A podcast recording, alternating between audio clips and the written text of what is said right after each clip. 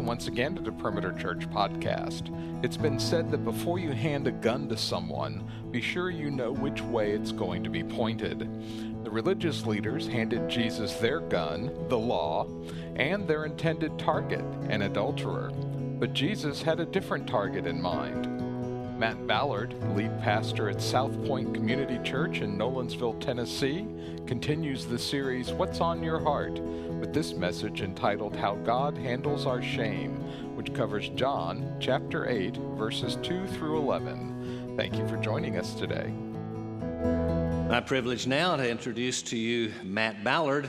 Uh, we were just discussing there quietly a minute ago how uh, many people, he said, there seem to be a lot of new people. And I talked about how many people join per year. He's been gone now five years, which is hard to believe. And uh, so many of you wouldn't know uh, uh, know Matt and his family, but Matt uh, married to Chrissy and the three girls, teenagers and one almost a teenager, two teenagers and one almost a teenager, I guess.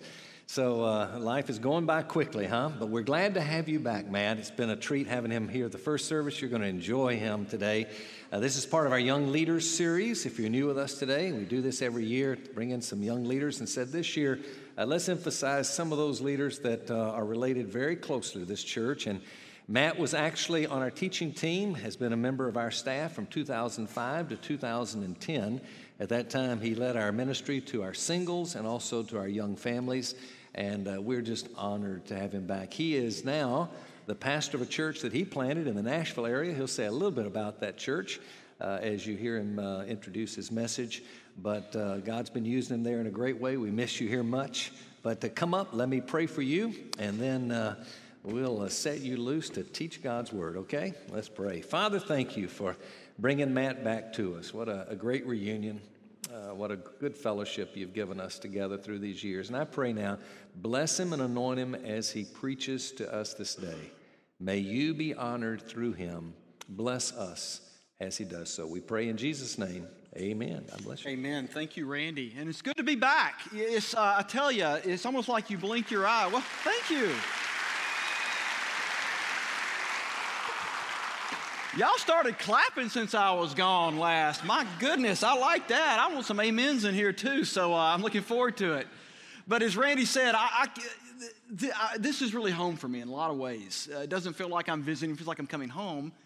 Uh, this church has left such an indelible mark on my life. Randy, so many of the others, Bob Cargo, Randy Schlichting, Bob Carter, uh, Brian White, so many of the other staff that have poured in, into me and loved me in many ways, South Point Community Church, where I'm the pastor, is a plant of perimeter. Uh, you guys have helped fund us, you have shaped me. A little bit about our church. It's four years old. We, we planted it uh, in July of 2010. So uh, we're coming up on four years. We started with about 20 people who were dumb enough to come to my church. It's uh, since grown. We have about 500 people or so there now. We do two services, and we call ourselves a perfect place for imperfect people. And we exist to make Jesus, that man, the unavoidable issue. And so that's who we are and what we're all about. I, we, I, live in sort of the um, uh, south part of Nashville and uh, fastest growing community in, in, in, Tennessee and one of the fastest growing in the United States. It's a weird place. It's like if you took a neighborhood out of Atlanta, LA, and New York and dropped them in a cow pasture in Tennessee. That's kind of what it's like. Man, I love, I love it there. Glad to be back though. Well, the series we're in is called What Has God Been Laying on Your Heart? And I'm grateful that God has me on a journey of learning and relearning what I would suggest is the main storyline of the gospel the soundtrack the big idea that echoes through every page with its heart melting, shame expelling, soul enlarging message. The big idea that can be summarized by one statement Jesus said that we find in John 8. It says this Neither then do I condemn you. Go and sin no more. Do you really want to change? Do you want the imprisoned parts of your heart to be emancipated from the chains of fear and self loathing and shame? Do you want to breathe in the fresh air of freedom? Then let that statement settle in let the weight of that glory settle upon your heart that it rips away everything that hinders and the sin that, sin that so easily entangles. Because that statement is the ultimate motivation for change in the Christian life. Not fear, not guilt, not willpower, but love, forgiveness, and grace. This morning we're going to look at the context of that statement. It's found in John chapter 8, verses 2 through 11. Now, if you have your Bible, you'll see a little star there that says that the oldest manuscripts do not contain this part of John. And the issue there is they're not totally sure who wrote it. Did John write it or did Luke write it? That's up for debate. What's not up for debate, however, is that the story actually happened. So, with that in mind, let's read this the very words of God. Early in the morning, he came again to the temple. All the people came to him, and he sat down and taught them. The scribes and Pharisees brought a woman who had been caught in adultery. And placing her in their midst, they said to him, Teacher, this woman has been caught in the act of adultery. Now, in the law, Moses commands us to stone such a woman. What do you say? They said this to test him, that they may have some charge to bring against him. Jesus bent down and wrote with his finger on the ground. And as they continued to ask him, he stood up and said, Let him without sin among you be the first to throw a stone at her. And once more he bent down and wrote on the ground. But when they heard it, they went away one by one, beginning with the older ones, and Jesus was left alone with the woman standing before him. Jesus stood up and said to her, Woman, where are they? Has no one condemned you? She said, No one, Lord. And Jesus said, Neither do I condemn you. Go and sin no more. Rebecca Thompson fell from the Fremont Canyon Bridge twice. The first fall broke her heart, the second fall broke her neck. She was 18 years old when she and her younger sister Amy were abducted by a pair of subhuman vermin from a store outside of Casper, Wyoming. The, they drove the girls 40 miles to the Fremont Canyon Bridge, a steel beam structure that soared 120 feet over the North Platte River. They brutally beat and had their way with Rebecca, and somehow, in the middle of the trauma, she convinced them not to do the same to her little sister Amy. Both girls were thrown over the bridge into the narrow gorge, and Amy didn't survive. Rebecca hit a ledge and was ricocheted out into deeper water, and with a severely fractured hip, she struggled to the shore where she wedged herself between two rocks and hid. And it was there that she waited for the dawn. But though the sun came up that next morning and she was rescued, the dawn never did come for Rebecca. The doctors treated her wounds, the courts imprisoned her attackers, but the dark night of pain and shame lingered. She was never able to climb out of that canyon. And so 19 years later, she went back to the bridge. And there, with her boyfriend and their little two year old daughter, she sat on the edge of that bridge and wept. And through her sobs, she retold the whole ugly story. Her boyfriend had heard it before. It was the story that defined her. He didn't want the, their little daughter to, to hear mama cry, so he carried the little girl back to the car, and that's when he heard the splash. And that's when Rebecca Thompson died her second death. Because the sun never did dawn on Rebecca's dark night. Why? Obviously, it was trauma. I mean, but, but, but what is it that so eclipsed the light from her world? What, was it fear? Maybe. She testified against the men. She courageously looked them right in the eye in the courtroom and pointed them out. And one of the murderers taunted her, and as he smirked and sort of slid his finger across her, his throat. On the day of her death, they'd both been up for parole. Maybe the fear of a second encounter was just too much. Maybe it was fear. Was it anger? anger at her rapist, anger at the parole board, anger at herself for a thousand falls and a thousand nightmares that followed. Anger at God because she survived and her little sister didn't. Anger at that haunted canyon that grew ever deeper and a night that drew ever darker and a dawn that never came. Maybe it was anger. Was it shame? Shame. Everybody she knew and thousands she didn't had heard the humiliating details of the tragedy with the stigma over her story was just tattooed a little deeper into her soul with the ink of every headline. She'd been raped, violated, deeply shamed, and try as she could to outrun the memory and cover it over with a bubbling personality, she never could. Shame. That's where my money is. That's what I'm guessing. Canyons of shame run really deep. Your shame my shame.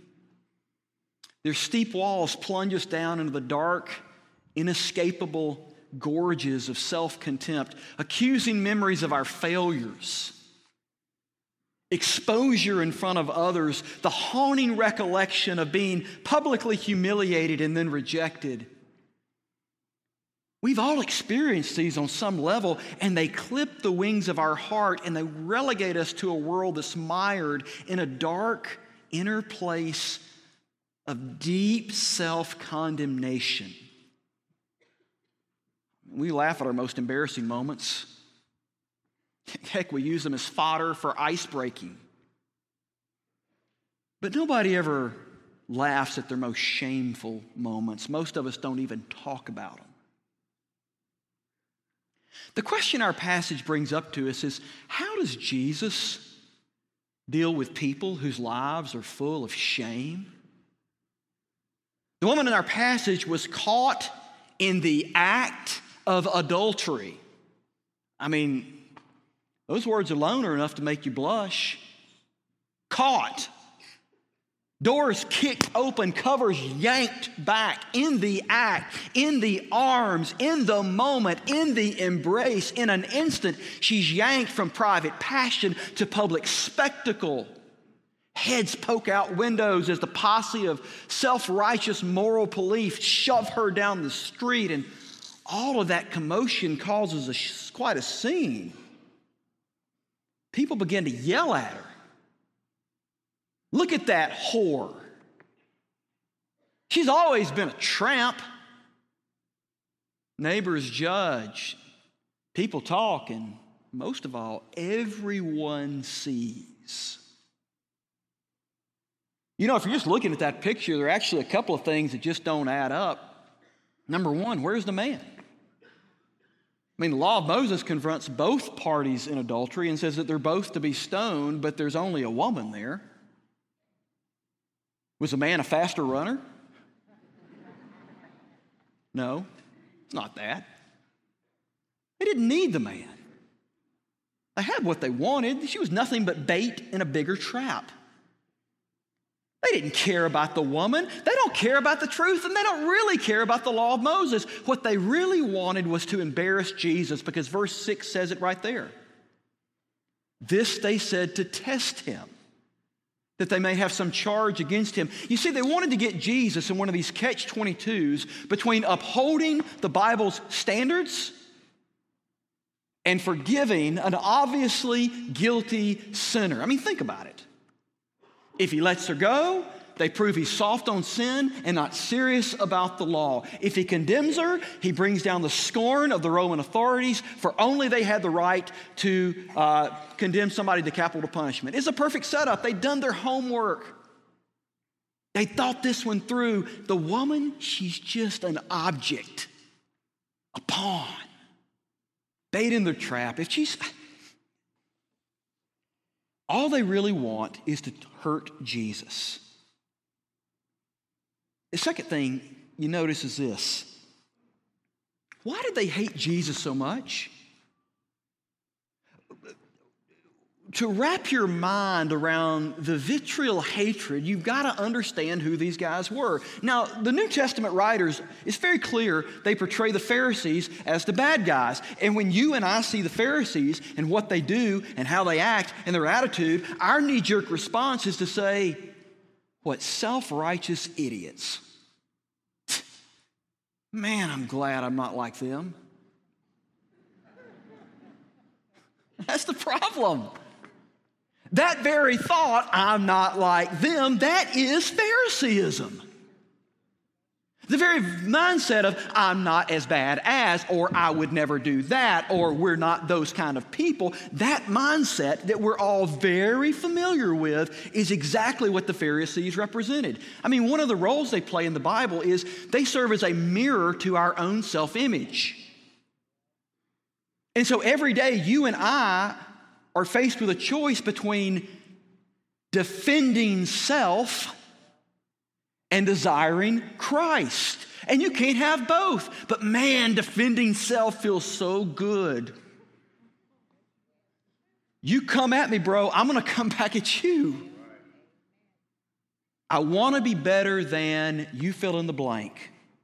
You know, C.S. Lewis says that the heart of our sin isn't that we wanna be rich or we wanna be pretty or we want to be smart. It's that we want to be richer, prettier, smarter. And man, nothing feels more satisfying than having a group of those people to vilify and to aim all our frustrations at life towards. And here's the thing about the Pharisees they weren't like the Taliban. See, in, in Israel, you had the zealots, they were like the ultra right wing Taliban on the one hand, and then on the other hand, you had the Sadducees. They were the sort of hyper progressives.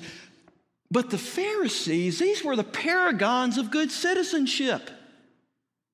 They were thoughtful, balanced conservatives of their day who stood and courageously and bravely fought the tide of cultural decay and evil. They fit right in around Johns Creek, Georgia. And yet the Bible portrays them as the bad guys. Why? They were great guys.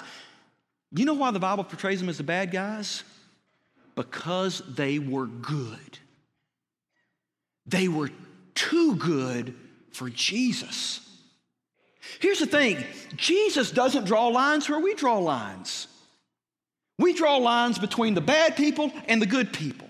The problem is, depending on who you are, that's sort of a very relative thing. I mean, if you're a Republican, those are the bad people over there, the Democrats. If you're a Democrat, those are the bad people over there, the Republicans. Who you gonna? Who, who, who's right? And that's why Jesus never drew the line between the bad people and the good people. He drew the line between the proud people and the humble people. Those who were too proud to admit they needed a Savior, and those who were humble enough to say, Help you see, the Pharisees, in their mind, they were the examples to follow. They were more well read, they were more thoughtful, they were more well balanced than the average person, and they didn't need help. They were the ones who gave other people help. And if they needed a savior, it was a military savior to go kill the Romans. They did not need a spiritual savior. Because if they needed a spiritual savior, that would put them on the same level of the people that they judged. Who do you judge? We've all, we're all good at it. Who are the inappropriate people that you find it so easy to draw a circle around and say irredeemable? Who are those people to you?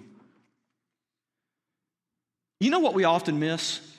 Did you know that what God wants from us isn't primarily ethics? Because ethics can easily lead to pride. What God from, wants from us more than anything is an enjoyment of Him and a surrender to Him and a love for Him. You know why? Because one strategy for running away from God is hedonism. That's what the woman was doing. But the other strategy from running away from God is trying to be so good that I don't need him. That's the Pharisees. Oh, they may want God as a helper.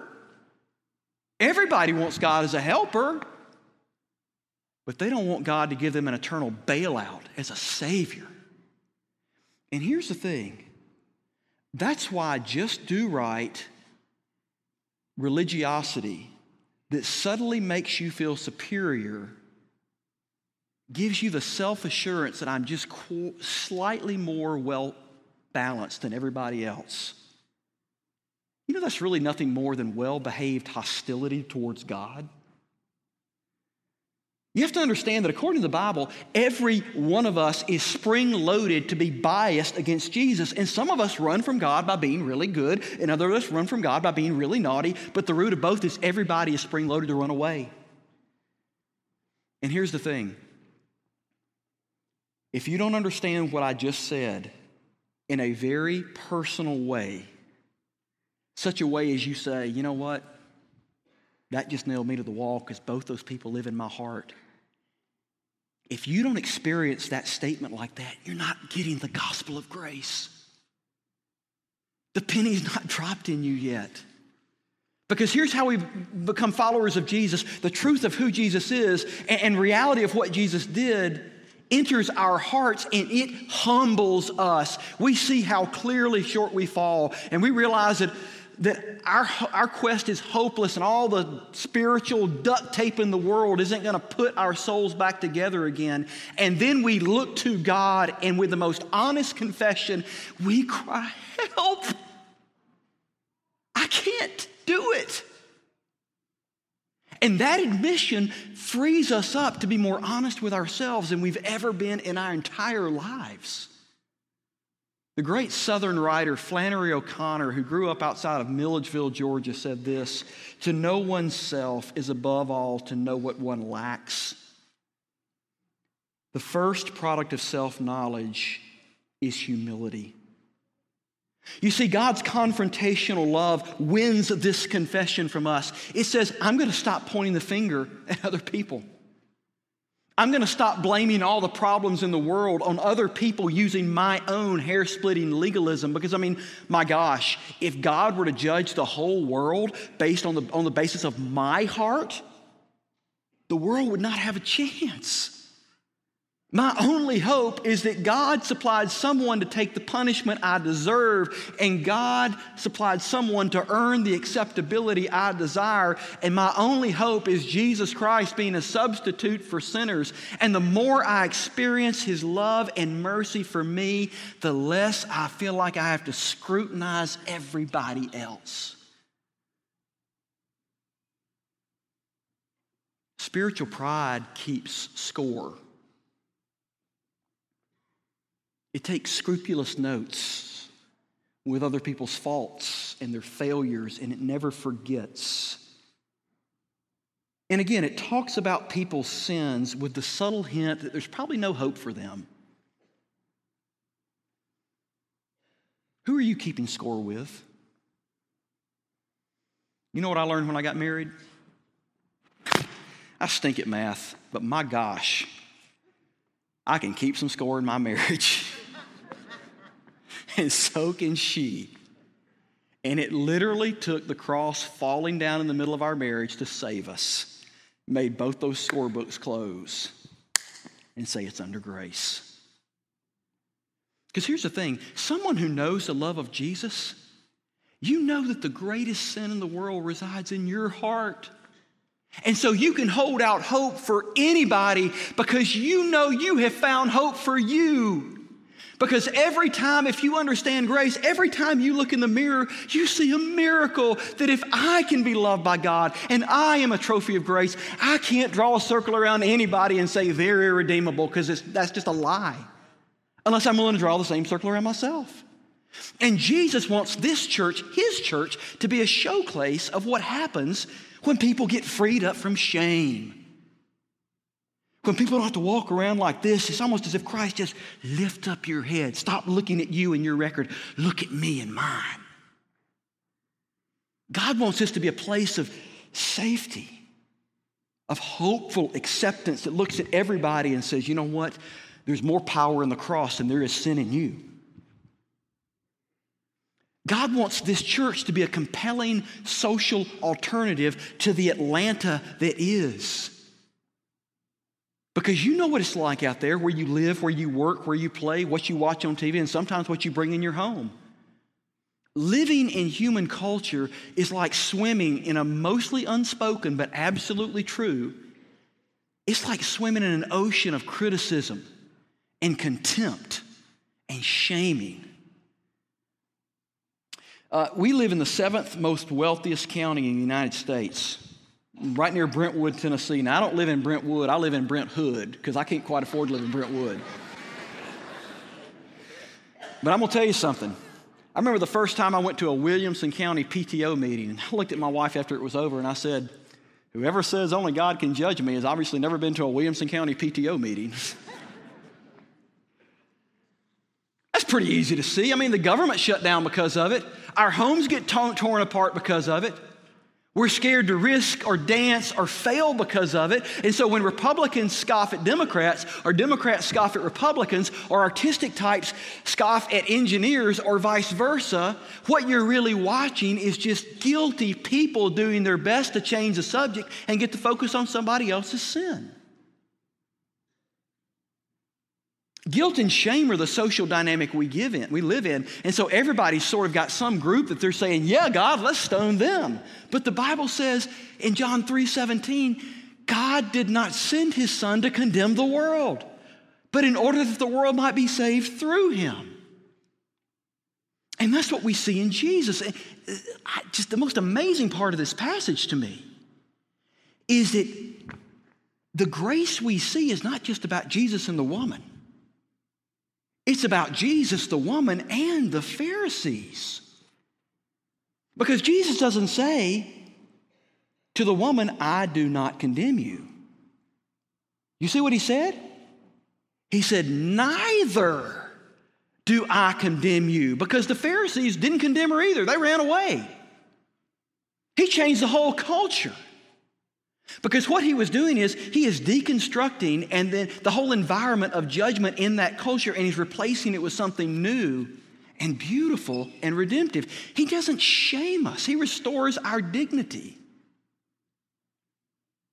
And he's calling, calling us to reflect the same thing to our families and to our world. Now, there, there are three quick things I want you to see about Jesus that really do speak to his divinity. The fact that he is the God man. Number one, Jesus interpreted the Word of God with authority. In verse 6, it says that Jesus stoops down and begins to write with his finger on the ground. What was he doing there? Now, there's been so much speculation about this. I mean, was it was he writing down a list of their sins because the older men left and then the younger men? Was he writing down a passage of scripture? Nobody knows. Anything, uh, anything somebody says is mere speculation and conjecture, and I think it misses the point. I think the point is he's writing with his finger because in the Old Testament, the law of God was written with the finger of God. We see that in Exodus 32 16. And here, Jesus is writing with his finger as the law is being debated because he is the author of that law, and therefore he knew how to apply it. And that's why, as they're arguing of the law, he says, Okay, let him without sin cast the first stone. Let me say this when he says that, he's not going soft on the law about adultery. Not at all. You know what he's doing? It's just the opposite. He's actually applying the law far more rigorously than the Pharisees were. The Pharisees were applying it to her. He turns around and applies it to them too, because here's the thing the law said if you even knew of anybody who was contemplating adultery, it was your responsibility to go to that person and do whatever you could to keep them from doing that. And they knew they'd not done it. He's convicting them of their failure. You know why I would do that? Because I want to condemn them. That's what I would do. But that's not what he's doing. He's just doing the opposite. In fact, what he's doing is he's offering them the same fresh start in grace that he's about to offer her. It's almost as if he's saying, Come on, guys. I obviously know your hearts. And you know your hearts too. You don't have any room to be throwing rocks. why don't you come over here and join this woman in humility before me so I can forgive you just like I'm forgiving her? You know, the gospel of grace, you begin to see the power of the gospel when you start putting not just others, but yourself under its power. When you begin putting yourself, not just others, under the law of God, when you begin to say, as King David said so long ago, Search me, O Lord, and know my heart. Test me and know my anxious thoughts. Show me offensive ways in me and lead me in the way everlasting. Some of our marriages are, we're messes. We're messes because we're trying to play the Holy Spirit to our spouses. And we're bringing the judgment of God, the law of God, and we're applying it to them, and we're not applying it to us. And so, if you want God's power in your marriage, humble yourself under God's mighty hand, as 1 Peter says, that He might exalt you in due time. Honestly, make eye contact with God and with open hands of vulnerability, surrender to Him and saying, God, how do you want me to change? I'm the only person in the world I have the power to change. You can have whatever, I surrender. And then you open your heart to what His Word says. Because God doesn't lead us through good feelings, He leads us through His Word. See, Jesus is a friend of sinners. He says, Whoever comes to me, I will never drive away. The Pharisees chose the path of pride and denial, but not the woman. They were worried about image, image management, but she just, she didn't run, she just listened. In disbelief at her change of fortune, her heart begins to open up. You know, sometimes rock bottom is a lot closer to the top than you would ever believe. Which path are you choosing? Are you still evading Him by holding on to judgment? By denying your need? By spending more time on image management than repentance? Are you bowing your knees before Him? Let me just speak to the fathers for a second. You know what, dads? Show your children how to repent. Don't just tell them the law Show them how it applies to you. Show them how you go to Jesus with your sin, and show them how Jesus changes you. Dads, be the chief repenters in your home.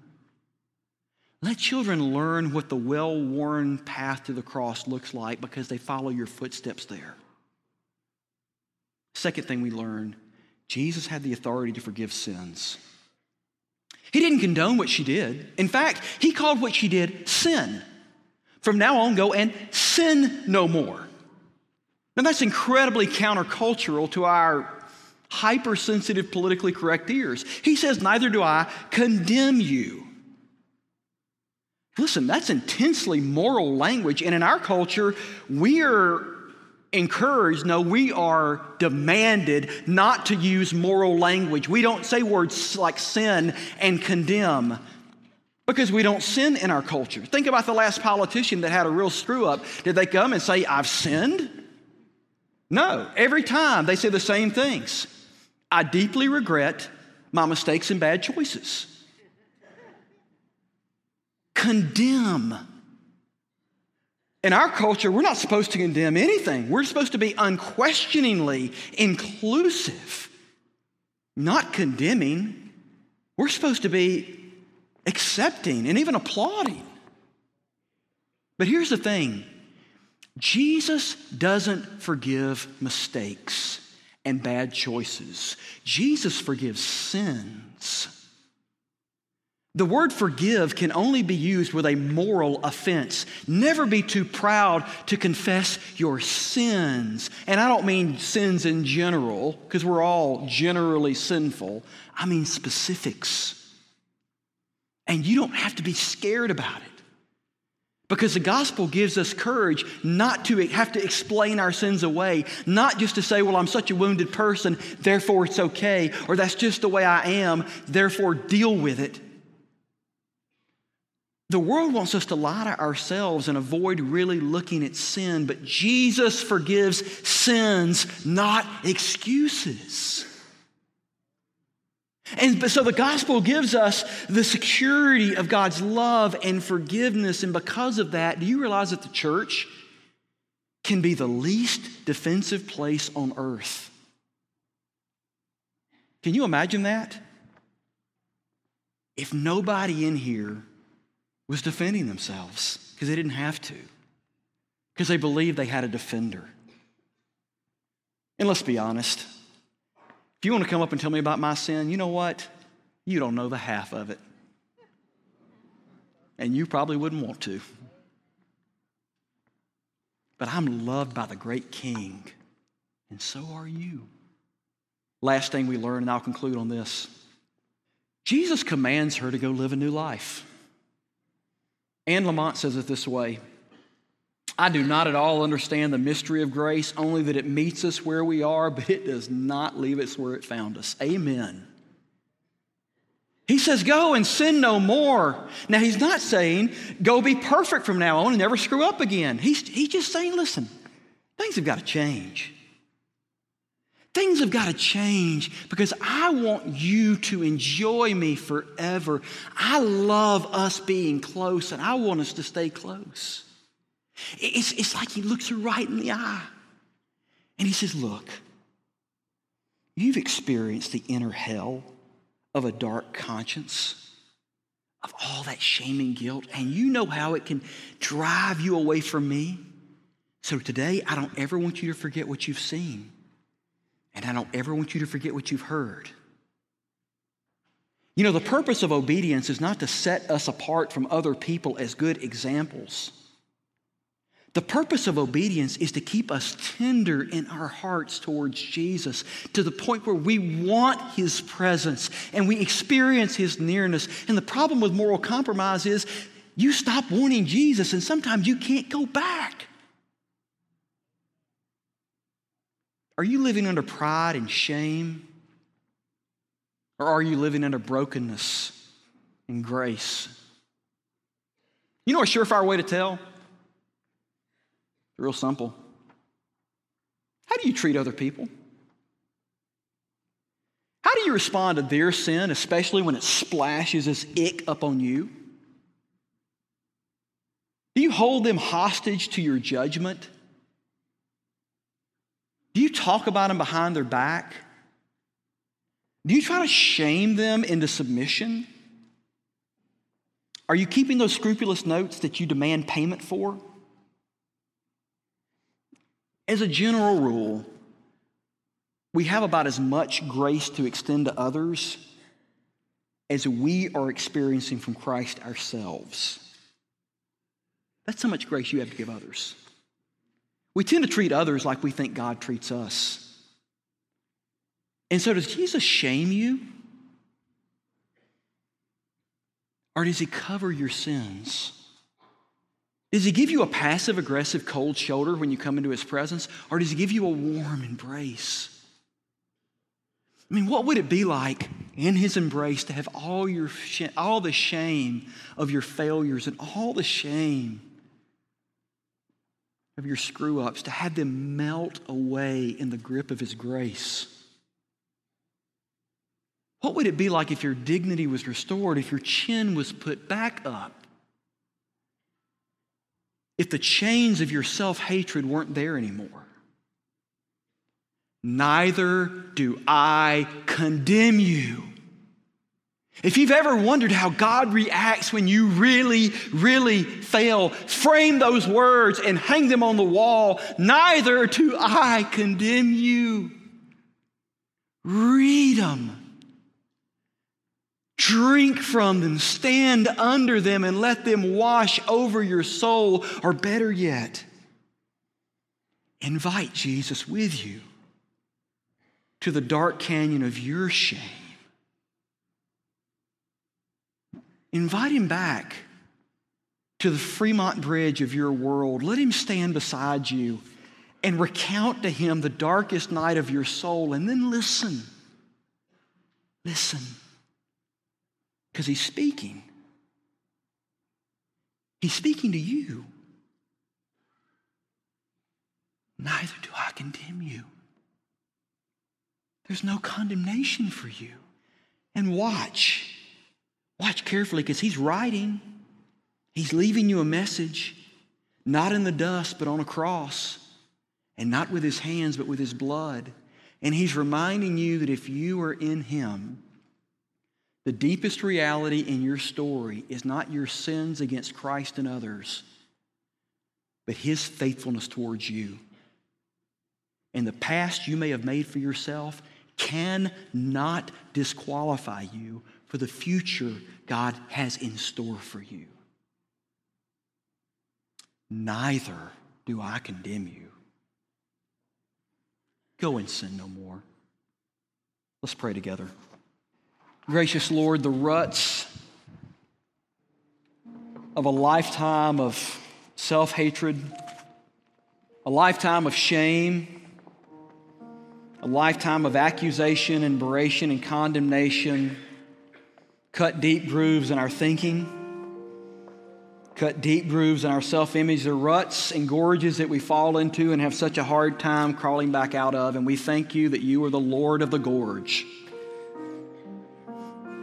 And that we can wait patiently for the Lord, for you lift us up out of the pit, out of the mud and the mire, and you set our feet upon a rock. Father, for those of us who can, we say, Come.